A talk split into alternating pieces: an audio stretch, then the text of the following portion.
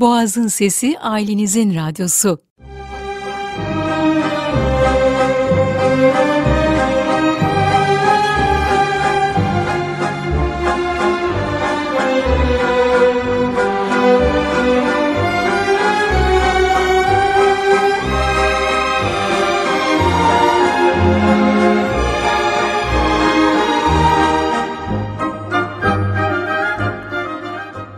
Herkese iyi akşamlar. Boğazın Sesi Radyosu'ndan, Boğazın İncisi Üsküdar'dan herkese selam olsun.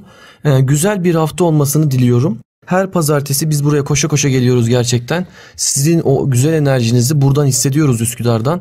Tüm Anadolu'ya, Avrupa'ya, herkese çok çok selam olsun. Biz bu hafta bir bomba gibi hissediyoruz kendimizi Ömer Faruk. Ne diyorsun? Nasılsın? Evet Fatih, sesinden anlaşılacağı üzere güzel bir enerjimiz var. Biraz neşeli başladık. Öyle bir havamız oldu gerçekten bu programda. Daha önceki konularda ne konuşmuştuk, bu hafta ne konuşacağız Ömer Faruk?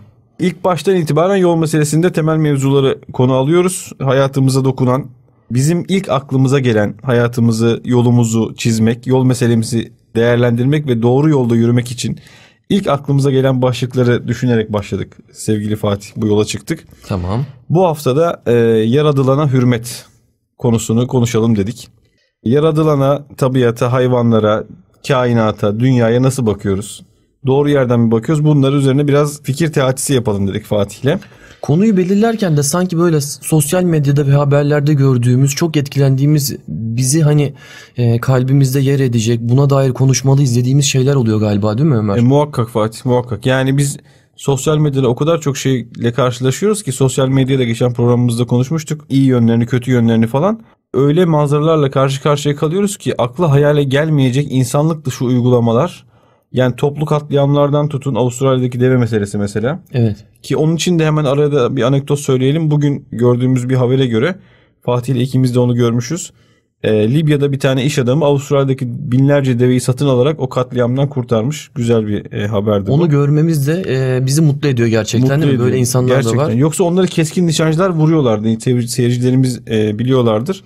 Veya işte çeşitli ticari kaygılarla veya işte tamamen bazen zevk için hayvanların öldürülmeleri, tabiattaki doğaya karşı hunharca davranışlar, ağaç katliamları, orman katliamları, bir takım mantıksal ve real politiğe uygun geçerli nedenler kılıfı içerisinde tabiatın yok edilmesi.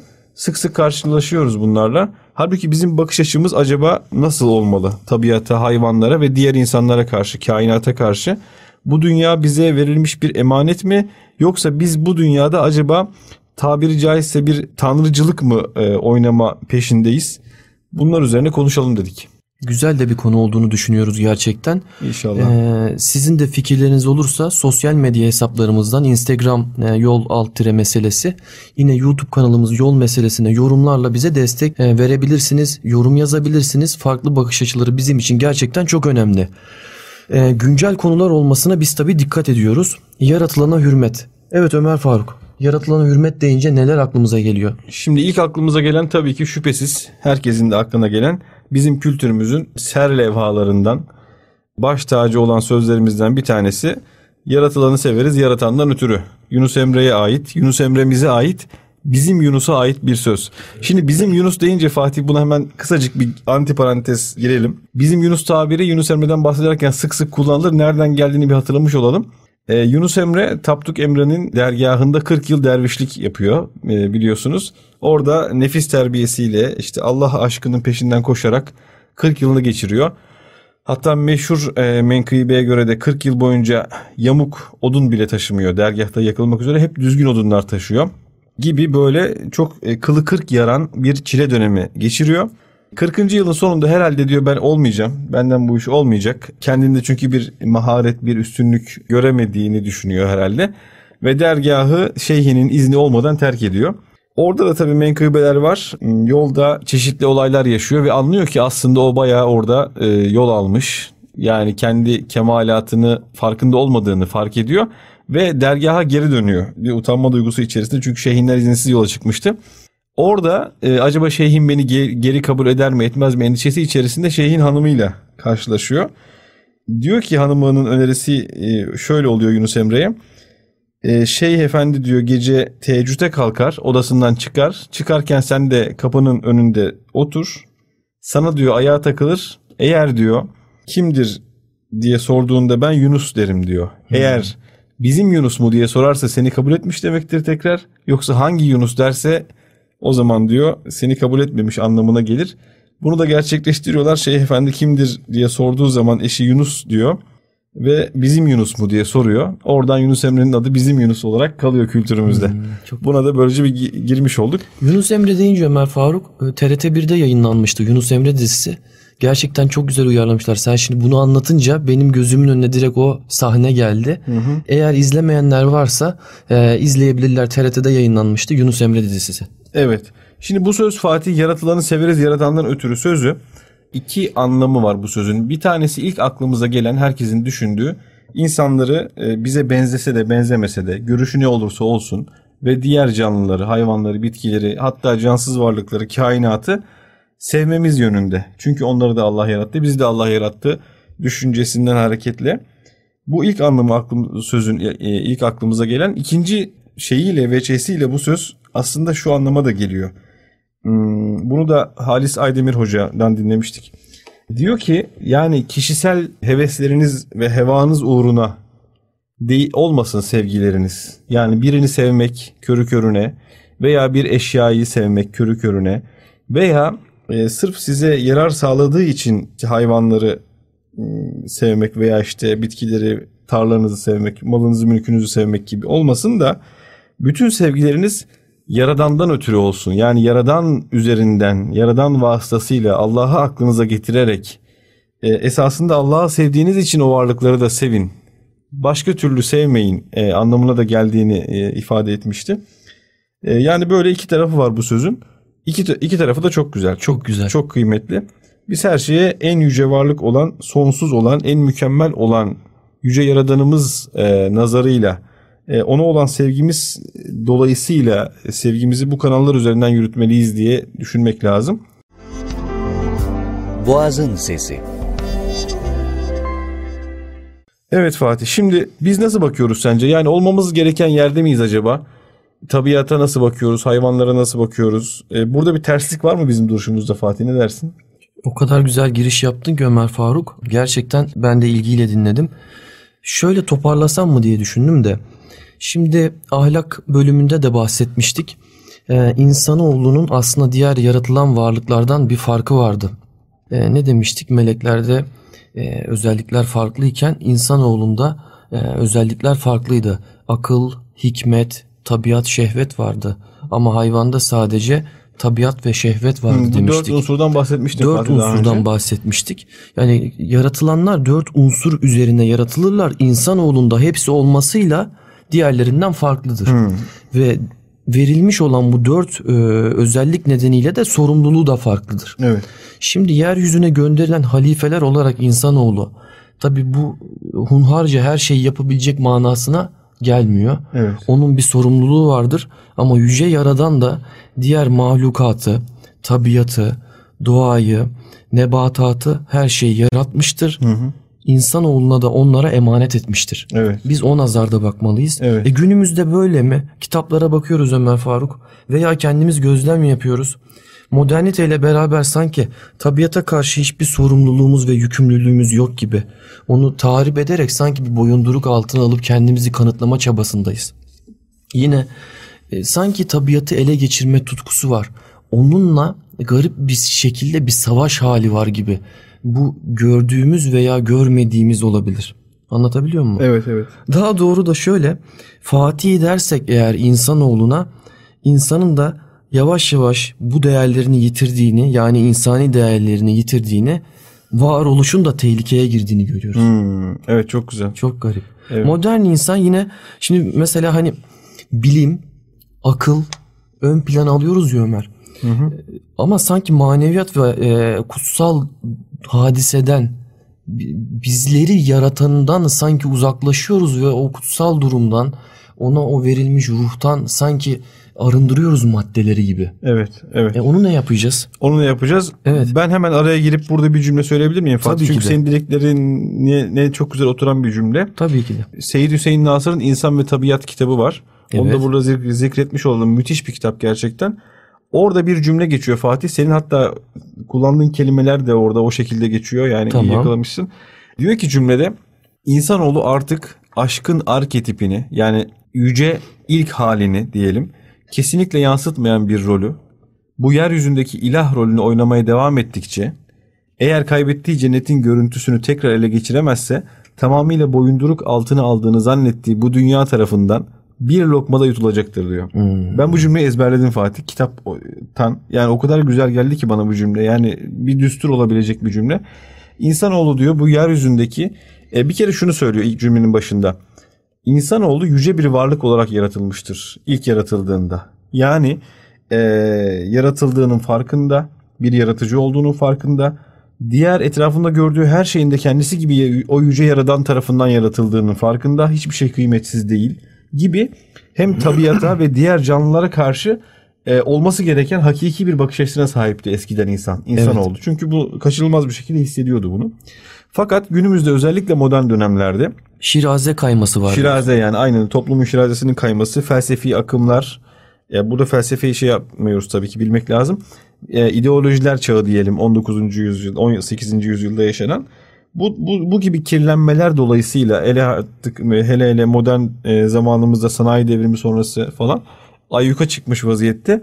Bizim o yüce ilk halimizden müthiş bir uzaklaşmamız söz konusu. Ve diyor ki biz artık yeryüzünde bir ilah rolü oynamaya başladık. Yani tabiat bizim eşyamız, kullanımımızda, onun üzerinde bütün tasarrufa sahibiz gibi düşünmeye başladıkça diyor. Yani eğer kaybettiği cennetin görüntüsünü tekrar ele geçiremezse diyor, tamamıyla boyunduruk altına aldığını zannettiği bu dünya tarafından bir lokmada yutulacaktır diyor. Yani senin dileklerini toparlayan bir cümle. Evet. Örneklerini de görmüyor muyuz Fatih şu an dünyada? Yani yaşıyoruz yani bunu. Yaşıyoruz. Sınırlarımızı sanki bilemiyoruz Ömer. Yani doğaya tamam, teknoloji gelişiyor, nüfus artıyor ama sanki alternatifler üretmiyoruz da hani zor olanı yapmaya çalışmak ve ego tatmini, bilimi ve teknolojiye sonuna kadar kullanarak sınırlarımızı göstermek, insanoğlunun yaptıkları bu gibi başka birilerinin gözüne sokmaya çalışıyoruz. Ben bugün Sakarya'dan Akmeşe yolunda, memleketime hep gittiğim yoldur. Gerçekten böyle eli yüzü düzgün yoldur. Çok severim kuş cıvıltıları, ağaçların içerisinde giderken aynı böyle Alplerden geçiyor gibi. O kadar güzel ki Ömer. Yani 3. köprünün bağlantı yollarıyla beraber o yolun ne kadar harap olduğunu gördüğümde gerçekten çok üzüldüm. Alternatif bir şeyler tüketilemez mi diye. Yine İstanbul'dan doğuya doğru gidenler bilir. Hereke'de çok büyük bir çimento fabrikası vardır Ömer. Gördüğünüzde devasa, çocuklar hatta bir uzay mekiği bile zannedebilir onu. Evet. Devasa. O tepe muhtemelen 3-5 sene içerisinde yok olacak. Artık bitecek değil mi? Bitecek. Yani onun oraya insanların gözünün içine sokarcasına yolun kenarında devasa yapılmasının bir manası nedir acaba? Burada hemen şu cümleyi kuruyorum ben. Çağdaş insan için tabiatın kutsal bir tarafı kalmadı mı acaba? Ona bir yaratılmış gözüyle bakmıyor muyuz? Bir alim geldi hemen aklıma. Taşı yoldan çekmeye çalışan çocuğa ayağıyla vurduğunu gördüğü zaman, evladım onu elinle al kenara koy demiş. Taşa bile ayağınla vurma demiş değil mi? Evet. Ne güzel ya, ne güzel. Şimdi bakıyoruz da sanki biz bireyin kurtuluşu, esenliğe çıkışı sorunuyla alakalı ona ağırlık verip, yani bireyin kurtuluşuna ağırlık verip mahlukatın esenliği sorununu ihmal ediyoruz gibi.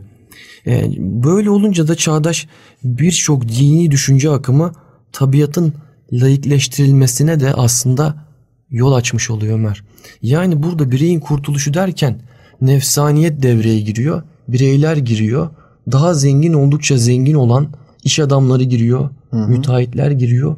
O yolları dinamitle patlatıp dümdüz hale getirmeye çalışan veya tünel açılmaması gerektiği halde her yere tünel açan İş adamları devreye giriyor. Ya burada Fatih konuşacak çok şey var. İlerlemeye farklı bir bakış kitabı var. Lord Northburn'un İlerlemeye farklı bir bakış. Bu kitapta zikretmiş olalım. Orada diyor ki girişinde kitabın gelişmekte olan ülkeler diyelim. Bunlara gelişmiş ülke diye sınıflandıran ülkelerin bakış açısı hep şöyledir diyor. Siz yeteri kadar mutlu değilsiniz çünkü yeteri kadar ilerleyemediniz derler sürekli. Bu ülkeler çalışır, çabalar, ilerlemeye çalışır ama yine de mutlu olamazlar. Bu sefer cevap yine aynıdır. Yeteri kadar çalışmanız çünkü hala ilerleyemediniz. O yüzden mutlu değilsiniz şeklinde. Yani bizim ilerlemeye bakış açımız biraz farklı galiba. Yani doğayı daha fazla tahrip etmek, daha büyük yollar yapmak, daha çok tünel yapmak, daha hızlı ulaşmak mı acaba ilerlemek? Bunu düşünmek lazım. Geçmiş toplumlar mı ilerideydi yoksa biz mi ilerideyiz? Teknoloji eşittir ilerlemek mi? Bunların hepsini düşünmemiz gerekiyor. Modern bilime bakış açımızı sorgulamamız gerekiyor. Modern bilim tabii ki hikmet Müslümanın yitik malıdır. Nerede görse alır. Biz ilim için yaşayan insanlarız. İlk ayetimiz okumaktır. Biz ilimin peşinden susuz bir şekilde koşan insanlar gibi koşmamız gerekiyor. Fakat bilimi de yani değişmez naslar olarak görmememiz gerekiyor. Bunu bilim kendisi zaten gocunmadan söylüyor. Diyor ki ben bugün doğru dediğime yarın yanlış diyebilirim. Veya tam tersi. Bugün bilmediğimi yarın bilebilirim. Bugün bildiğimi zannettiğim bir şey yarın bilmediğimi fark edebilirim diye modern bilim zaten bilimsel yöntemde bunu kendisi söylüyor hiç gocunmadan. Fakat biz bilimin yani mesela bir bilimsel araştırmanın tamamen böyle aksi iddia edilemez, aksine en ufak bir cümle bile kurulamazmış gibi algılıyoruz. Bunda bizim batıya karşı olan o hayranlık hastalığımızın içine düçar olmamızdan da kaynaklanan bir durum var gibi geliyor bizde. Yani acaba gerçekten bu kadar büyük yollar gerekiyor mu? Yani onu sormak bile şu an yasak gibi yani. Veya ormanları keserek veya o verimli toprakların üzerine moloz yığınlar atarak evet. Bu gerekiyor mu? Başka yollar yok mu yani? Daha verimsiz olup değil mi? Olmaz. Yani rota 5 kilometre daha döndürülse değil mi? Daha evet. Kurak olan yerlerde, toprağı kalitesiz olan yerlerde veya acaba başka insanlardan, başka bilim adamlarından hiç alınıyor mu? Fikir alınıyor mu mesela? Evet. Bir de şöyle Ömer, şimdi bu tabiatı ele geçirme tutkusu dedik ya, günümüzde daha belirgin ama bunu sadece bizim ülkemiz olarak görmeyelim. Global bir sıkıntı bu yani. Aynen, ben de onu diyecektim. Bu dünyanın bir sıkıntısı yani, sadece bizim ülkemizde değil. İnsanoğlunun geldiği noktada artık bir sorunlu bir bakış açısı var tabiata. Evet. O da işte insanlığın kendi değerini yitirdiğini, varoluşun TLK'ye girdiğini mi acaba işaret ediyor gibi. Barth ve Brunner gibi ilahiyatçılar var. Orta çağda yine bunun Hristiyanlıkta da devam ettiğini söyleyen kitaplar var Ömer. Orta çağ gerçekten o konuda daha iyiymiş. Daha sonrasında yavaş yavaş sanayi devrimiyle beraber artıyor bu. Brunner gibi ilahiyatçılar diyor kitapta, tabiat insana Tanrı ile ilgili hiçbir şey öğretemez. Bu yüzden teoloji ve maneviyatla bir ilgisi yoktur tabiat ilminin diyor. Evet, işte böyle başlıyor Süleyman. Yavaş yavaş koparmaya başlıyor. Evet. Tabii buna tepki gösterenler de var gerçekten, inançlı insanlar. Bir de sosyal medyadan bahsettik geçen hafta, konu gerçekten çok ilgi çekiciydi. Güzel de gitmişti program. Dinlemenizi tavsiye ediyorum. Bilimin ve teknolojinin değerini, yani onları insan üretmesine rağmen bilimin ve teknolojinin değerini insan kararlaştırması gerekiyor.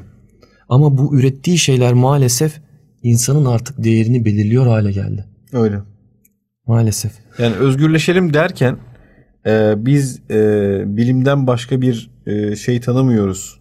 Yol gösterici tanımıyoruz derken aslında aklımızı modern bilimin gelgitlerine biraz ipoteğe vermiş gibi oluyoruz yani.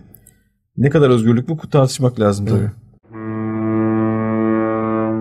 Burası Boğazın Sesi Radyosu. Şimdi gırtlağına kadar maddeye batmış çevremiz var, o zaman öyle düşünelim mi? Gırtlağımıza kadar batmışız. Modern bilimlerin bakış açısıyla alakalı olabilir mi bu? İçerisinde bahsettiğimiz o hani kutsal ruhun çıkarılması, onun başkası tarafından yani yaratılmadığını düşünmesi, bunu insanlara aktarmaya çalışması. Sanki modern bilimin maddi ve niceliksel özelliklerin bir sonucu gibi geliyor. Tamam, insanoğlu bilimleri kendi aklıyla üretti. Peki hakikat kıstaslarını yargılayıcı durumu bu aklı olmasın Ömer? Aklı bu hakikat kıstaslarını yargılıyor duruma mı geldi? Yani sadece bilimle mi düşünmeye başladık? O kutsal ruhu içerinden sıyırıp aldık mı yani? Evet, bu bizim aslında insanoğlunun son 200-300 yıllık macerası. Yani biz aslında bu yeni bir şey değil.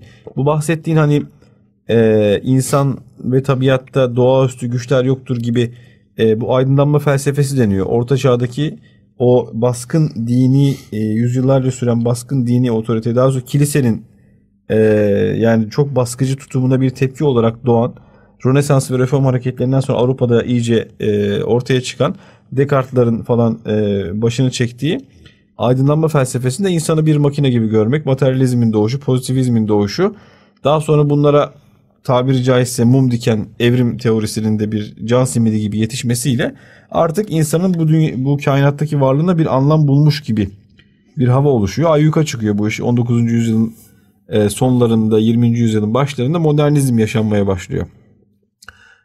Daha sonra da artık postmodernizme geçtiğimiz söyleniyor.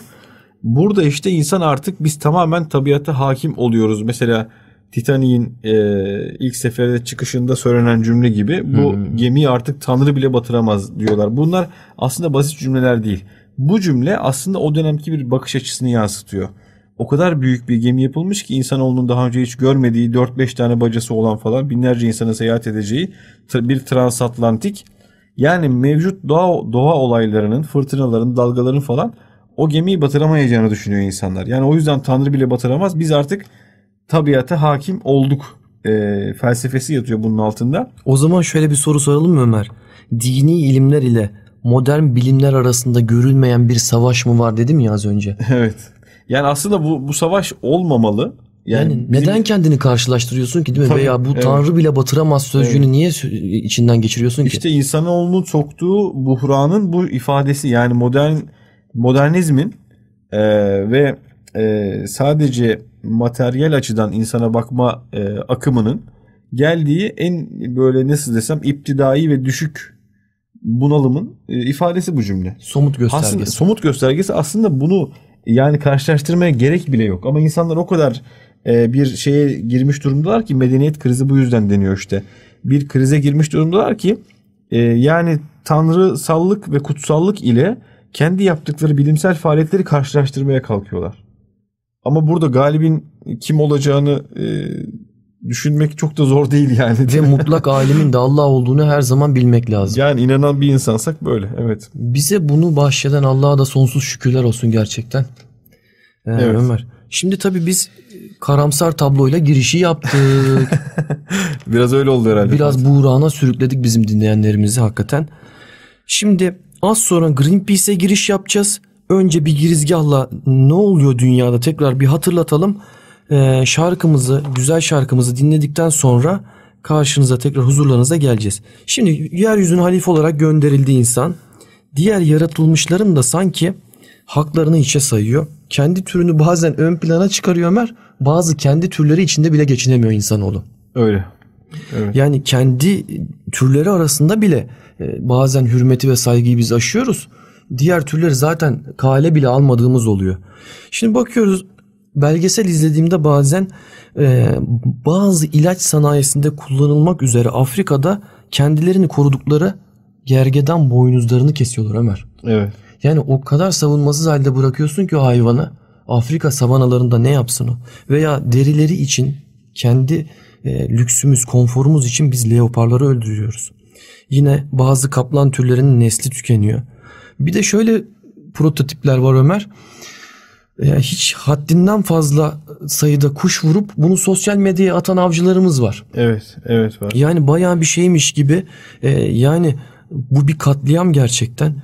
Yine Japonya'da, Rusya'da, Kanada'da fok balıkları, balina avcılığı falan ekosistemi bozmamızda gerçekten üstümüze yok ama. Üstümüz en tehlikeli varlık insanoğlu diyorlar ya.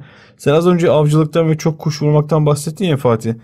Fethi Gemuhluoğlu'nun Dostluk Üzerine kitabındaki, ara ara ondan bahsediyoruz yol meselemizde. Evet. Bir cümle var, diyor ki her mahallede bir avcı olur ama o siz olmayın diyor. Yani avcı olmak güzel bir şey değil arkadaşlar. Avcı olmak insan için ancak şöyle söz konusu olabilir. Yiyecek başka bir şey bulamıyorsak ancak Allah bize o hayvanı öldürüp sadece doyacağımız kadar yemeye izin vermiş. Bir belgesel izliyorduk Fatih bizim evde. Evet. Kızım 5,5-6 yaşındaki kızım belgeselde avcılara denk geldik işte, ne yapıyorlar diye sordu, avlanıyorlar diye söyleyince ben Aç mı kalmışlar baba dedi. Yani kızımın ilk şeyi bu oldu. Aç mı kalmışlar, hayvanı öldürüyorlar falan gibi. Herhalde insanoğlunun aslında içinde, fıtratında, her çocuk İslam üzere doğar bizim inancımıza göre. Fıtratında bu temel şeyler var galiba. Çok güzel bir soru değil mi? Yani aç kalmaları gerekiyor diye düşünüyor çocuk bir hayvanı öldürmesi için insanı. Ama o bahsettiğim şey az önce 40 tane vurup atmak yani, bir canilik değil mi? Yani hobiye dönüşüyor canilik ve sanki yani bir yaratılmış bir şeye evet, hürmet göstermiyor gibi. Buna aslında hiç bahane aramamak lazım. Spor falan değil. Ben biraz yani açık söyleyeyim. Böyle bir şey olmamalı yani. İnsanoğlu ancak aç kaldığı zaman bir hayvanı öldürebilir. O da ancak doyacağı kadar. Diğer türlü bunun hiçbir açıklaması yok yani. Dünyada böyle yerler yok mu Ömer? Galapagos adası var. Orada türler insanlardan korkmuyor. Daha önce avlanılmadıkları için dolayısıyla evet, beraber fotoğraf çekiliyorlar, kaçmıyorlar. O kadar güzel ki yani. Ben acaba cennet herhalde, Allah insanlara cenneti gösteriyor. Tamam mı? Yani o da bir silüeti gibi. Çok güzel gerçekten. Bak Fatih, bu Galapagos adalarına sen nasıl bakıyorsun? Darwin nasıl bakmış? Ne demiş? Darwin biliyorsun evrim teorisini Galapagos adalarında kuruyor. Tamam. Bir İngiliz gemisiyle yıllarca süren bir seyahate çıkıyor. İngiliz keşif gemisi. İngiliz kraliçesi tarafından finanse edilen bir gemi. Hem askeri hem keşif hem yeni sömürgeler arayışı. Ona bir biyolog ve doğa bilimcisi olarak Darwin de biniyor o gemiye ve orada esas teorisini kuruyor. Galapagos adaları büyük okyanusta. En yakın karaya binlerce mil uzaklıkta takım adalar. Orada işte bir sürü çeşit hayvanlar var. Onlar çok izole kaldıkları için kıtalardan orada türler yani bir tür çeşitliliği olmuş diyeyim ve diğer kıtadaki türlere benzemiyor o hayvanlar. İnsanlar da bunu ilk defa bir doğa bilimcisi, gözlemci olarak Darwin not ediyor ve dönüşünde düşünmeye başlıyor. Bu hayvanlar nasıl oluştu bu şekilde falan gibi. Yani o aklıma geldi. Sen şimdi Allah Galapagos adalarında bize cennetin bir görüntüsünü sunuyor herhalde diye düşünüyorsun. Evet. Diğer tarafta Darwin herhalde insanlar bu evrimleşerek nifak tohumu sokmaya çalışıyor diyorsun. Ya, inancımıza ne kadar şükretsek az arkadaşlar. Evet. Şarkımız da bizim ülkemizin ne kadar güzel olduğunu bize tekrar tekrar hatırlatan, bizim medeniyetimizin ne kadar güzel olduğunu hatırlatan, ülkemizi korumamız gerektiğini yeşiliyle, doğasıyla, kültürel değerleriyle bize tekrar tekrar hatırlatan bir şarkı. Biz şarkı sonrası burada tekrar konuşacağız. Bekliyoruz, bir yere ayrılmayın.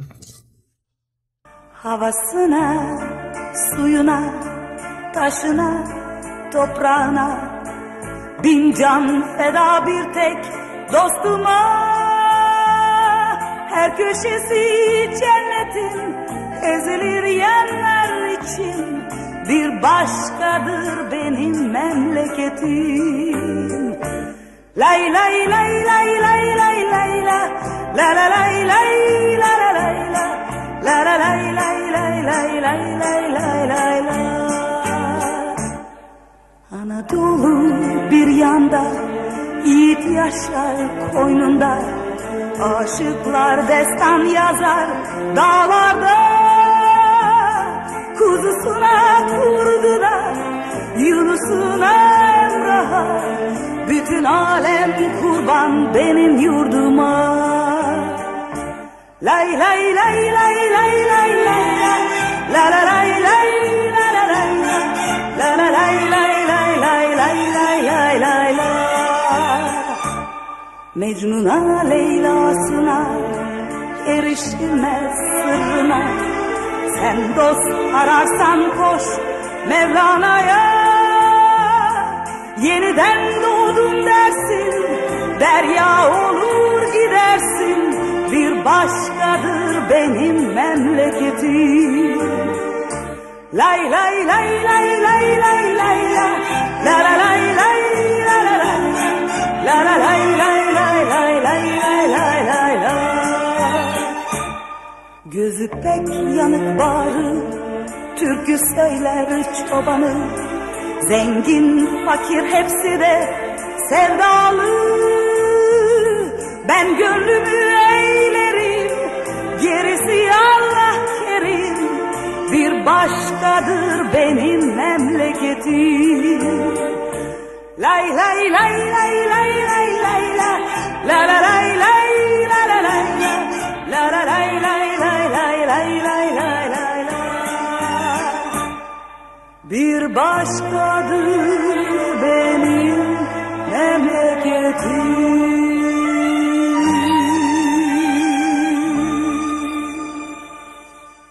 Boğazın Sesi, ailenizin radyosu. Yol meselesinin 14. bölümünde bu hafta sevgili Fatih ile yaradılana hürmet başlığından bahsediyoruz kıymetli dinleyenlerimiz.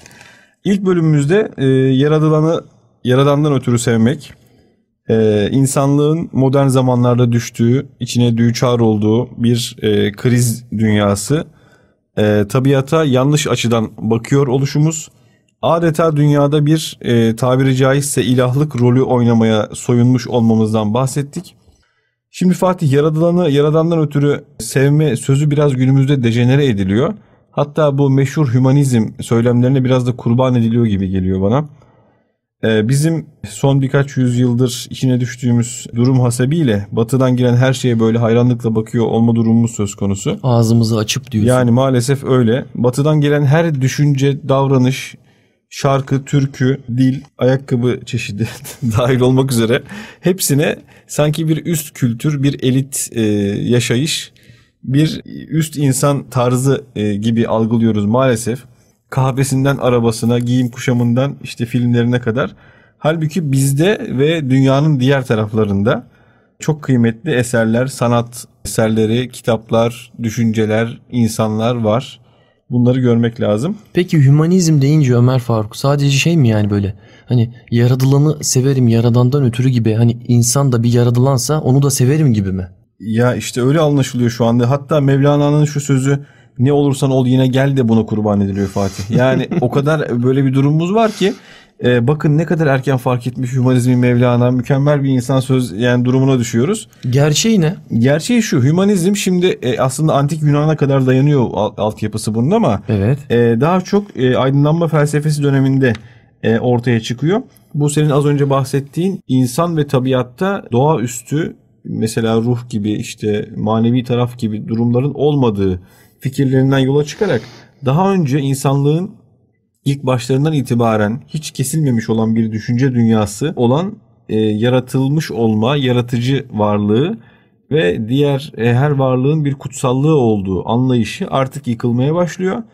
Tanrı merkezli bir kainat algısı yerine insan merkezli bir kainat algısı gündeme geliyor. Nefisler büyütülüyor sanki, nefsaniyet ön plana çıkıyor. Aynen öyle. Yani eskiden, hatta derler ya doğu kültürlerinde, Uzak Doğu başta olmak üzere insan tanrılaştırılıyor oluyor gibi. Diğer batıda da tanrı insanlaştırılıyor falan.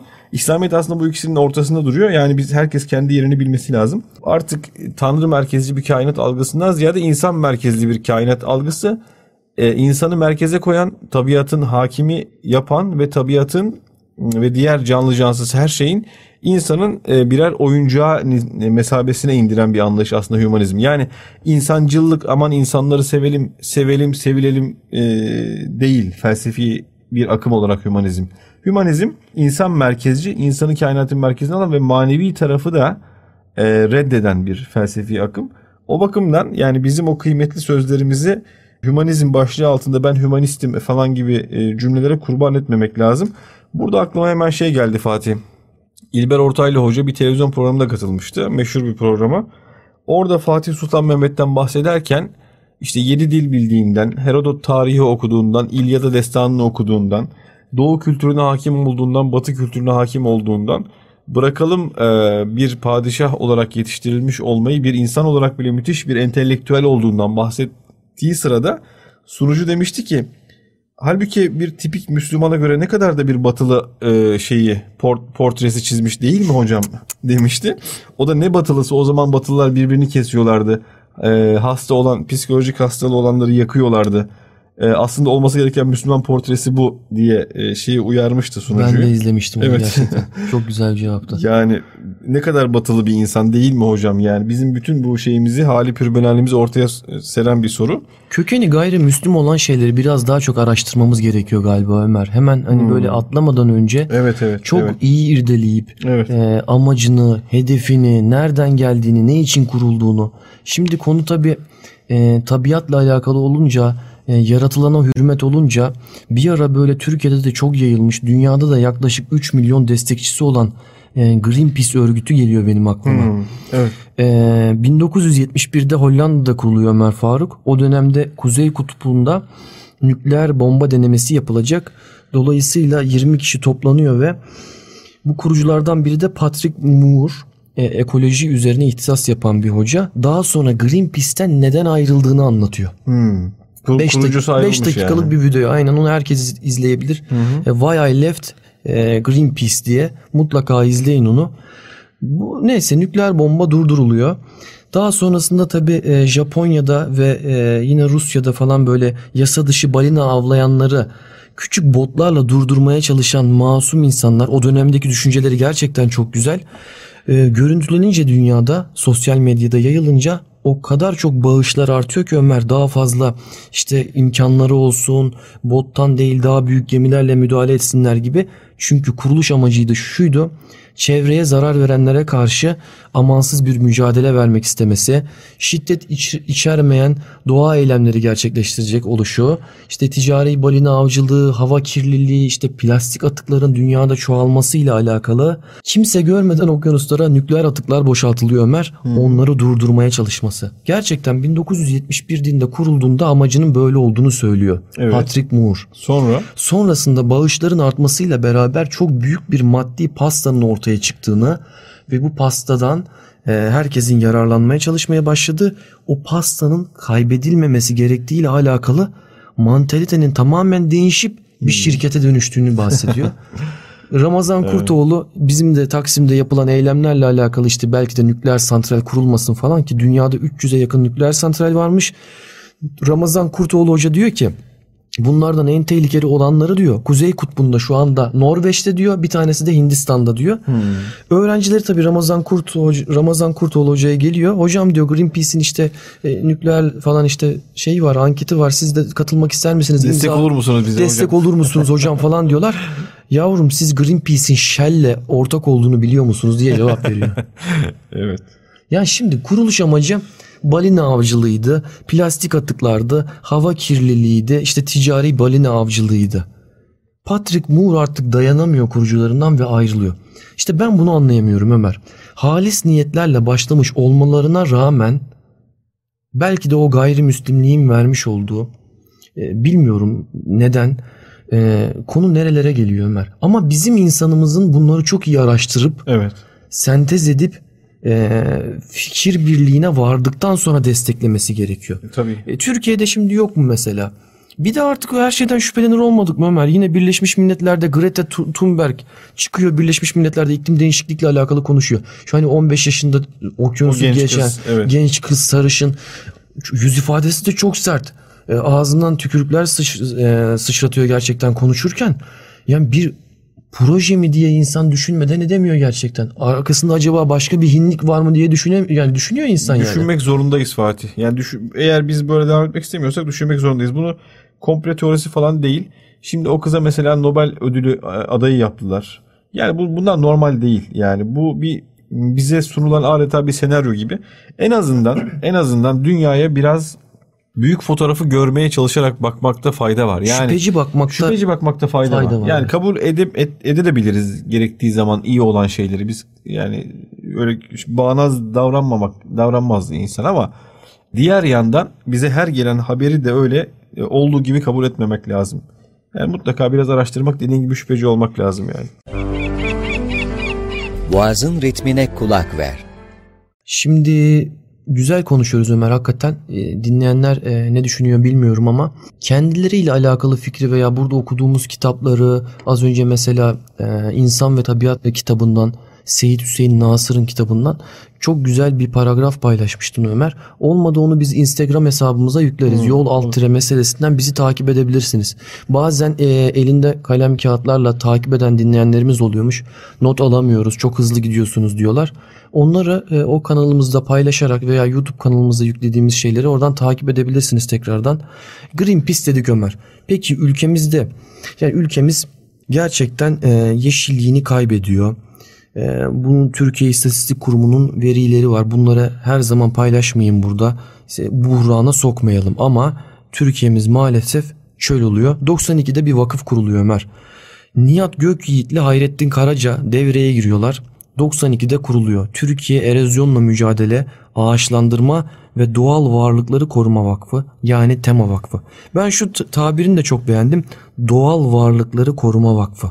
Ona az sonra değineceğim. Hayrettin Karaca Ömer ilk başkanlarından ama kendisi kekemeymiş ve ilk başkan da diyorlar konuşma yapacaksınız.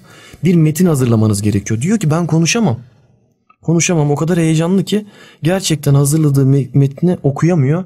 İçinden ne geliyorsa anlatıyor. Arkadaşlar Türkiye çöl oluyor. Böyle böyle istatistikler veriyor. O feryadı figanı o kadar o samimiyeti buluyor ki Türkiye'de Süleyman Demirel'e anlatıyorlar projeyi. Vakıf kurmanız gerekiyor diyorlar. Vehbi Koç da tabii yapıyor, destek çıkıyor. Süleyman Demirel'le 92'de kuruyorlar. Açılışını yapıyorsun Süleyman Demirel. Kurulma amacı bu mücadelenin devlet politikası haline gelmesi.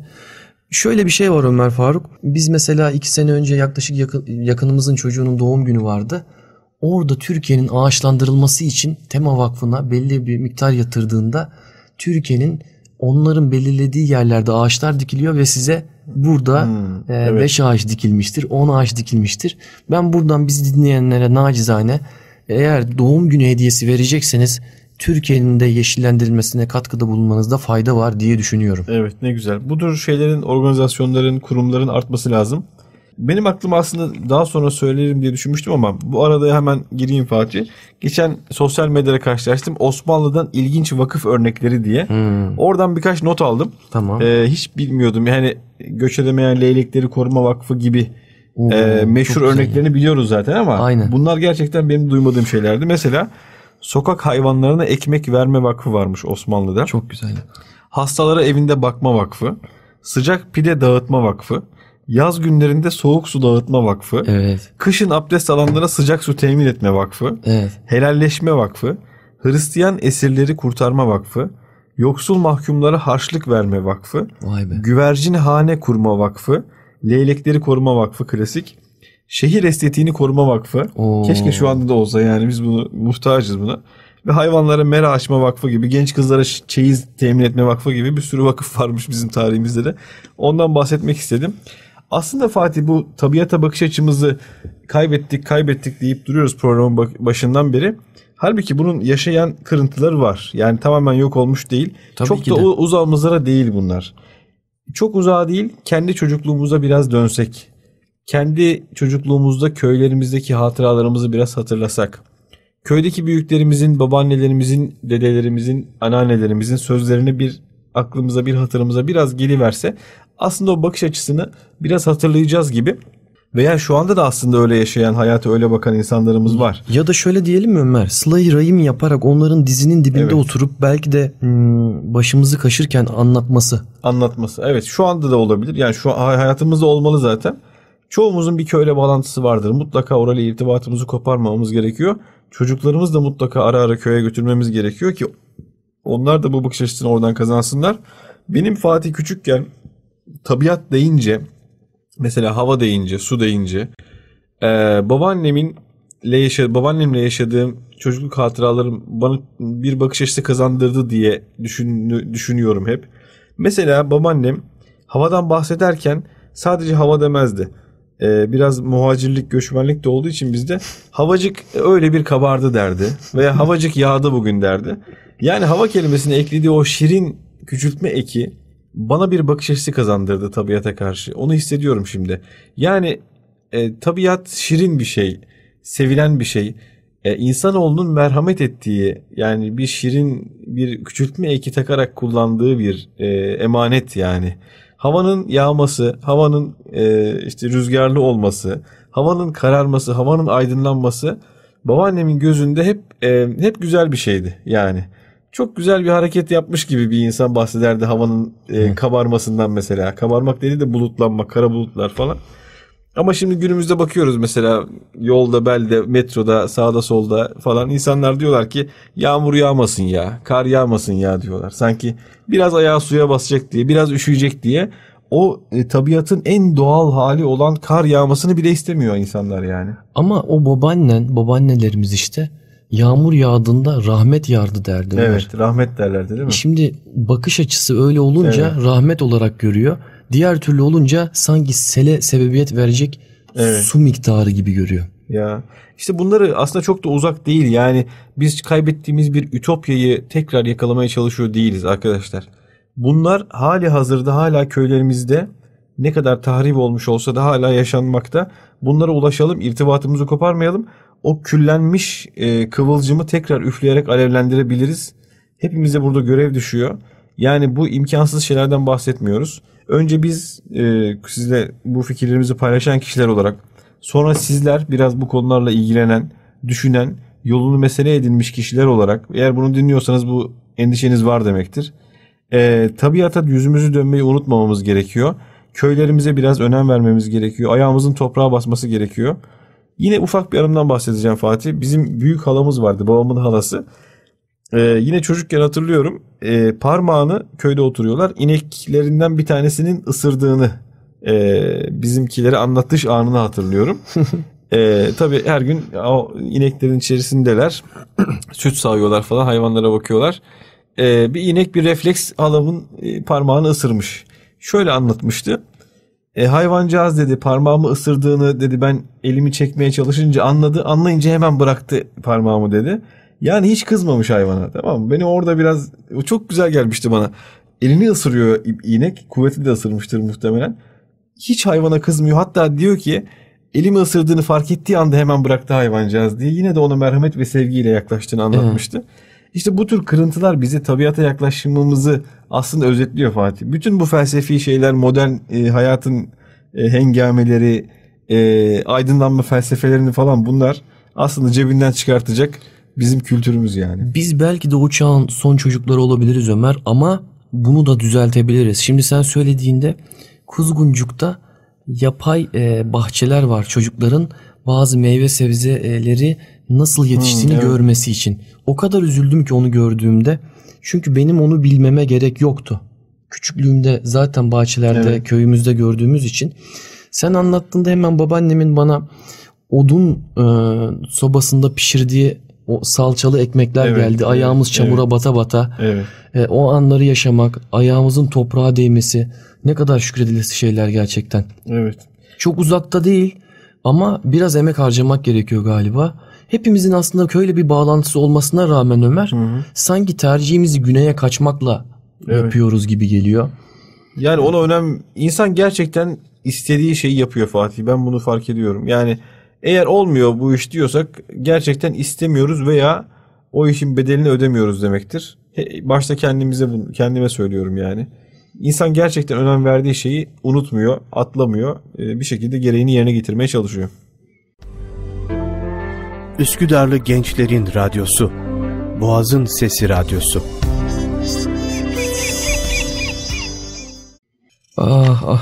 Eskilere götürdün bizi gerçekten. Şimdi ciddi bir konuya gireceğim ama yani bazen konu geçişleri arasında bağlantı kopuyor mu, kopmuyor mu çok da anlayamıyorum. Bunu da söylemem gerekiyor, unutmamam lazım gerçekten. Paris'te Birleşmiş Milletler İklim Değişikliği Çerçeve Sözleşmesi ortaya atılıyor 2015 yılında. Daha sonrasında 22 Nisan 2016'da New York'ta 175 ülke temsilcisi bu anlaşmayı imzalıyor. Kasım 2016'da yürürlüğe giriyor Ömer.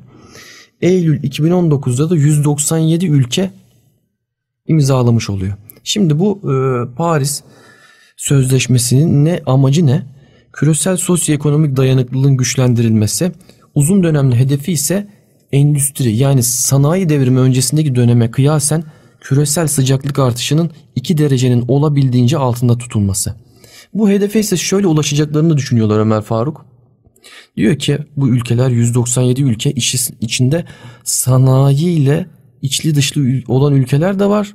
Çok yani sosyoekonomik durumu iyi olmayan ülkeler de var. Sanayisi olmayan ülkeler de var. Evet. Yine bir hinlik altında aranabilir mi? Aranabilir, çünkü bu anlaşmaları genelde ortaya atıyorlar ama neredeyse imzalamayanlar var. Evet. En son imzalayanlar da var. Yani hani böyle bir şey olabilir mi? Halbuki onlar belki de en çok yani kirletenler değil mi? Aynen, toplam sera gazı emisyonu bakıyorsun en yüksek olan ülkeler öyle bir fikir atıyorlar ortaya. Arkadaşlar hani küresel sıcaklık artışı 2 derecenin üzerine çıktı, ne yapmalıyız diye. Halbuki sanayi olarak tüm dünyaya en çok zararı veren bunlar. Kendisi değil mi? Evet. Hedef olarak ne deniyor Ömer? Fosil yakıt kullanımının tedricen azaltılarak yenilebilir enerjiye yönelmeyi sağlamak diyor.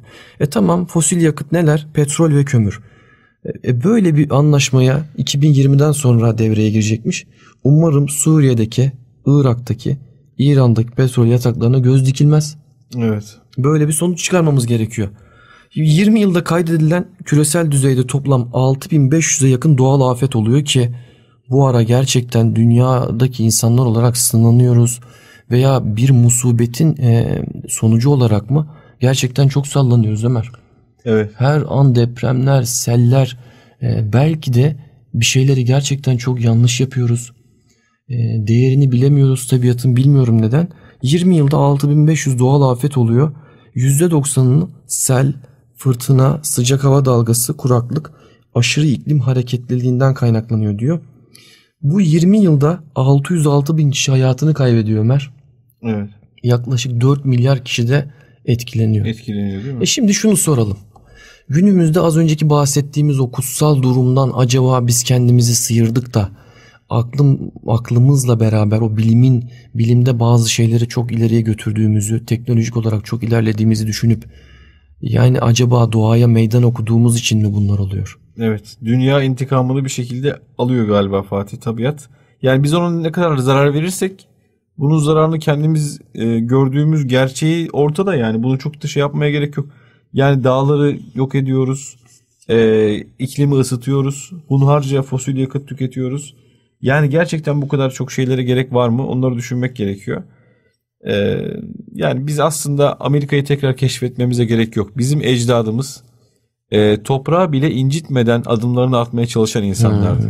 Yani biz bunlara baksak yeter. Bizim dinimizde şöyle bir hadis var bir kere. Yani Peygamberimiz diyor ki, kıyametin koptuğunu gözlerinizle karşıda görüyor olduğunuz halde elinizde bir hurma fidanı varsa o hurma fidanını dikmeye devam edin diyor. Dikiniz. Yani bu kadar sadece her şeyi bırakıp kafamızı iki elimizin arasına alıp ya şu cümle ne diyor gerçekten?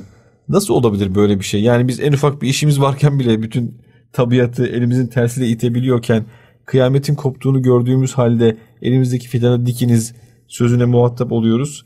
Bu nasıl bir sözdür, nasıl bir cümledir diye düşünsek bile Fatih, insan ne yere bir çöp atabilir, ne bir suyu israf edebilir, ne bir bitkinin bırakın kesmeyi, ağacı, yaprağını bile kopartmaz. Yani hayvanlara hürmetle muamele eder, onları kendisine bir emanet gibi görür. Yani bu konuda söyleyecek çok şey var ama sadece bu hadis bile bizim kültürümüzün, medeniyetimizin nasıl bir hamurda yoğrulduğunu bize anlatıyor. Yani tekrar böyle sıfırdan bir şeyleri yapmaya çalışmaya gerek yok. Bizim bunlar kendi değerlerimizde, genetiğimizde mevcut olan şeyler. Hızlı 3 ayet söyleyeyim Ömer. Lokman suresi 10. ayet diyor ki, o gökleri direksiz yarattı, onları görüyorsunuz. Yeryüzüne de sizi çalkalar diye ağır, sabit ve büyük dağlar bıraktı. Çalkalar diye yeryüzü, ağır baskılar, sabit ve büyük dağlar bıraktı. Ve orada birkaç tür hayvan, gökten su indirip orada güzel çiften bitkiler de yarattı. Şimdi dağları birer kazık olarak kılmadık mı diye ayet var. Yine yeryüzü sizi sarsmasın diye oraya sabit dağlar yerleştirdik diye ayetler var. Şimdi günümüzde bahsettiğimiz çimento fabrikalarından bahsettik ya Ömer. Yani tabiata verdiğimiz bu zararlar sonrasında mı acaba?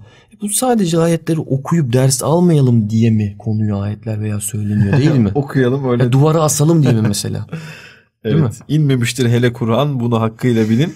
Ne mezarlıkta okunmak ne de fal bakmak için. Aynen. Mehmet Akif. Evet. Yani bunları eğer hayatımıza biz düstur edinmezsek, bunlara dikkat etmezsek ne olacak? Evet. Ne olacak? Bir hikmeti var mı? Bir manası var mı? Düşünmek lazım. Hemen bu noktada biraz Mehmet Akif'e de girmişken Fatih, programın da sonuna geliyoruz. Senin o kadife sesinden. Estağfurullah. Adetimiz olduğu üzere program sonunda bir şiir sizlerle paylaşıyoruz. Bu sefer de Turgut Uyar'dan konumuzu çok güzel şiirsel bir üslupla anlatan bir şiirden, Kırlardan Geliyorlar şiirinden bahsedeceğiz. Kırlardan geliyorlar ellerinde sümbül teber. Elbette kırlardan gelecekler. Başka türlü nasıl güzelleşir bu akşamüstleri? Söyleyin nasıl dayanır dükkanlara, depolara, bu katran kokusu başka türlü nasıl geçer? Sonsuza varmadan bir önceyiz sanki. O sayının bir adı vardı, unuttum. Her şey öyle saydam, öyle madensel. Kapıların kilitleri açık ve herkes uygusuz. Hepsinin elinde bir saat, bir de sümbül teber. Eskiden şaşardık bazı şeylerin yokluğuna. Artık bu yokları var etmeyi usladık. Ağaçları budadık, ormandan, balıkları tuttuk denizden. Hani bazı açılmaz sanılan kapıları omuzladık. Çünkü herkesin elinde bir saat, bir sümbülteber. Hey koca dünya, nasıl avucumuzdasın, nasıl da parlıyorsun ey gözleri maden. Çözdüğün bütün bulmacalardan zorludur yüreğin. Elbette kırlardan gelecekler, kırlardan. Kırlardan gelecekler ellerinde sümbülteber. Ey güzelim sümbül ve ey teber, ey canım. Gördüğüm sanki o değildi, sanki kuşlar albümünden bir maden. Turgut Uyar. Çok güzel yani. Evet. Sümbülteber bir çiçek ismi Fatih. Evet. Güzel bir şiir. Yani biz nasıl tabiatı mahvettik, sonra da bazı şeylerin yokluğuna alıştık diyor. Evet. Öyle. Kitabımıza da geçelim mi? Hemen ondan da bahsedelim. Olur.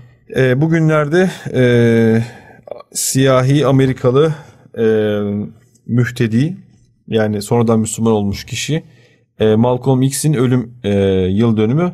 25 Şubat 1965'te şehit ediliyor Malcolm X. Onun hayatını anlatan Alex Haley'in, Amerikalı bir gazetecinin yazmış olduğu biyografi roman kitabı var. İnsan Yayınlarından çıkan, ondan bahsedelim yıl dönümü münasebetiyle. Diyor ki kitabın bir bölümünde hac dolayısıyla İslam dünyasına yaptığı bir gezi Malcolm X'i eski düşüncelerinden döndürdü. Artık kendisini İslam'ın sömürgecilik ve ırkçılık karşıtı evrensel mesajını tüm dünyaya iletmeye adamıştı. Bu amacını kitleler çapında gerçekleştirmeye çalıştığı toplantılardan birinde suikasta uğrayıp 1965 yılında öldürüldü. Biyografi deyince Fatih, benim aklıma ne zaman biyografi kelimesi geçse bu kitap geliyor. Çok güzel bir kitap. Yaşamadığımız bir hayatın, hem de müthiş bir hayatın tecrübesini kazanmak isteyenler için diyelim. Çok teşekkürler Ömer, sağ olasın. Programda tabii bazen böyle yoğun bilgiler veriyoruz. Benim aklıma hani özet şeklinde şunlar gelse Ömer, hayata dair gördüklerimizi, hani doğal varlıkları koruma dedik ya temanın açılımında da. Yani kümbetlere, Çanakkale'de şehitliklere yazılan mesela isimler veya fısfısla sıkılmış aşk ibareleri. Evet. Yani bunlara o kadar dikkat etmeliyiz ki onlar da tabiatımızın bir parçası, tarihimizin bir parçası. Yine doğal varlıklar deyince su israfı ve su kirliliğini önleme açısından ne kadar dikkat etmemiz gerektiği. Haliç'ten çıkan tekerlekler, yastıklar, yorganlar neler evet. Çıkartıyorlar gerçekten. Bugün arabada yine yol alırken Ömer, önümdeki şahıs önce sigarasını güzelce açtı, önce etrafındaki naylonu attı, daha sonra alüminyum folyoyu çıkardı. Camdan çıkarı dışarıya, o kadar rahatlatıyor ki gerçekten. En sonunda sodasını içti ve dışarıya attı. Böyle insanları gerçekten çok sık görüyoruz. Uyarmalıyız. En azından biz kendimiz yapmamalıyız. Evladımıza bunları öğretmeliyiz. Evet. Gerçekten cennet vatanımız, şarkıda da dinledik zaten. Her yeri ayrı bir güzel. Bize verilen bu emaneti en güzel şekilde korulmalıyız. Yani yaradılana hürmette benim aklıma da bir şey geliyor. Mekke'nin fethine giderken 10.000 kişilik ordu, karşılarına dişi bir köpek ve yavruları çıkıyor. Rahatsız olmasınlar diyor Ömer, Peygamber Efendimiz orduya yolunu değiştiriyor. Evet. Yani şimdi bunları düstur edindiğimiz zaman gerçekten hayatımıza mutlu mesut neler yapmamız gerektiğini bilerek devam ederiz. Öyle. Yolumuzu biliriz, izanımızı biliriz, istikametimizi biliriz. Çok önemli gerçekten. Çevremizde gördüğümüz bizi üzmesin.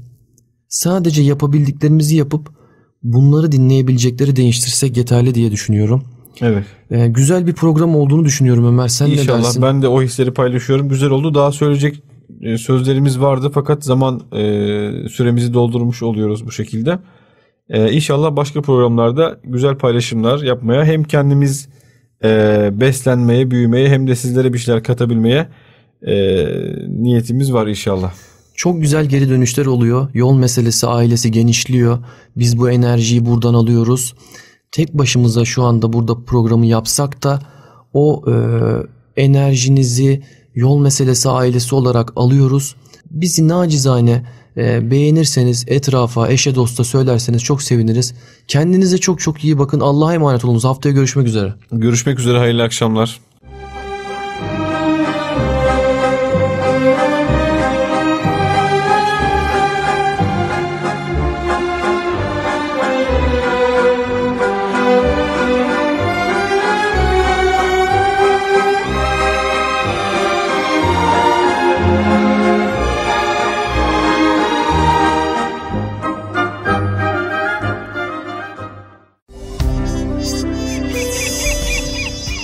Boğazın Sesi.